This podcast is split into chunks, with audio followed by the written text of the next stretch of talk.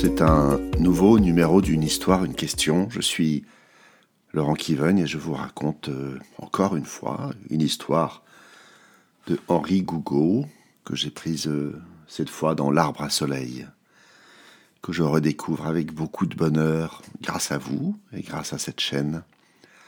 Et une histoire qui s'appelle Le magicien de Venise et qui met en scène un, un jeune aristocrate de Tolède un jeune aristocrate désargenté, mais qui a une grande ambition, une grande ambition de, pouvoir et de fortune. Et il entend dire qu'à Venise, Venise qui est alors au sommet de sa puissance, sa puissance économique, sa puissance maritime, sa puissance politique, mais aussi la puissance de de ces mages qui hantent les caps secrètes de la ville, il entend dire qu'il y a là-bas, et eh bien justement, un magicien capable d'exaucer ses vœux. Il s'y rend donc. C'est assez loin, le voyage est long à l'époque, euh, mais il y parvient. Il arrive là-bas, à Venise, et, à force de patience et d'opiniâtreté, il finit par trouver l'antre secrète du magicien. Une petite maison, sans prétention, dans une petite ruelle sombre au bord d'un canal, entre deux colonnes de pierres humides, une simple porte en bois et derrière cette porte un escalier qui semble descendre jusqu'au centre de la terre. Il l'emprunte, le descend. Dans la pénombre, il descend dans l'obscurité.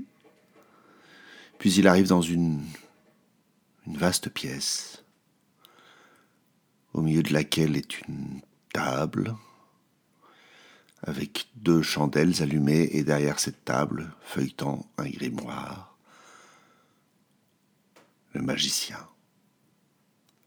dans ce petit halo de lumière au milieu de cette grande pièce, plongée dans la pénombre. Il s'approche et le magicien lui dit Tu as fait un long voyage. Que veux-tu? Et le jeune homme lui annonce sans embâge qu'il désire le pouvoir et la fortune, et qu'il serait prêt à en payer le prix, quel qu'il soit. Le magicien reste songeur un long moment, puis lui dit, je, je vais te donner ce que tu désires. Et le prix que je te demande est que dans un an, très exactement, tu m'apportes toi-même, sur un plat en terre cuite, une dinde rôtie. C'est tout, lui dit le jeune homme, c'est tout lui dit le magicien, très étonné de... Eh bien, ce qui lui semble être un prix dérisoire pour de si vastes promesses, il accepte. L'autre se lève, projetant une ombre immense sur le plafond, et d'un grand geste balaye la lumière des deux chandelles et lui dit Va! À ce moment-là, le jeune homme se retrouve dans sa maison à Tolède instantanément. Les jours passent, la fortune lui sourit. Il est bientôt nommé évêque. Il est estimé de tous, sa réputation grandit. Bientôt on lui propose d'être cardinal. Jamais la chrétienté n'a vu une ascension si rapide. Une semaine plus tard, le pape à Rome se meurt. Et bientôt, à la surprise de tous, un jeune aristocrate de Tolède est élu à sa place. Le pouvoir l'enivre, le pouvoir le grise, et le pouvoir l'occupe. Et un an plus tard, lui revient soudain cette promesse qu'il avait oubliée, cette promesse de servir une dinde rôtie à son bienfaiteur. Il n'a pas le temps aujourd'hui. Doit recevoir des chefs d'État, il a une délégation, il a mille choses à faire.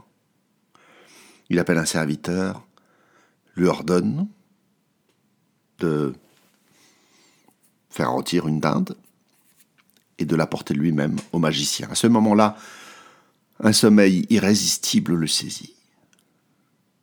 Il tombe dans un néant. Et il se retrouve par terre, dans une cave, à Venise, dans l'atelier du magicien. L'autre le regarde et lui dit Tu n'as dormi que cinq minutes, mais tu as rêvé ton destin. Et nous savons maintenant, toi et moi, que tu n'en es pas digne. Tu ne seras pas évêque, pas cardinal, et encore moins pape. Et moi, je ne goûterai jamais une dinde rôtie, mais je veux bien partager avec toi mon plat de lentilles. Voilà. C'est la fin de cette histoire. Mettez sur pause. Je serais curieux de savoir euh, euh, si, vous, si vous le faites. Euh, je serais curieux de savoir ce qui vous vient dans ces histoires. je serais curieux que vous m'envoyiez ça, qu'il y ait un échange entre nous. Et pas seulement ma voix qui parle dans le micro. Voilà, j'aimerais bien savoir ce qui vous vient pendant ce temps où je n'ai pas votre oreille. Euh, quant à moi, je me suis souvenu de cette histoire que j'avais racontée il y a un an, presque jour pour jour, au mois d'avril 2019, euh, qui s'appelle Les lentilles de Diogène. C'est la fin, la chute de l'histoire qui m'y a fait penser.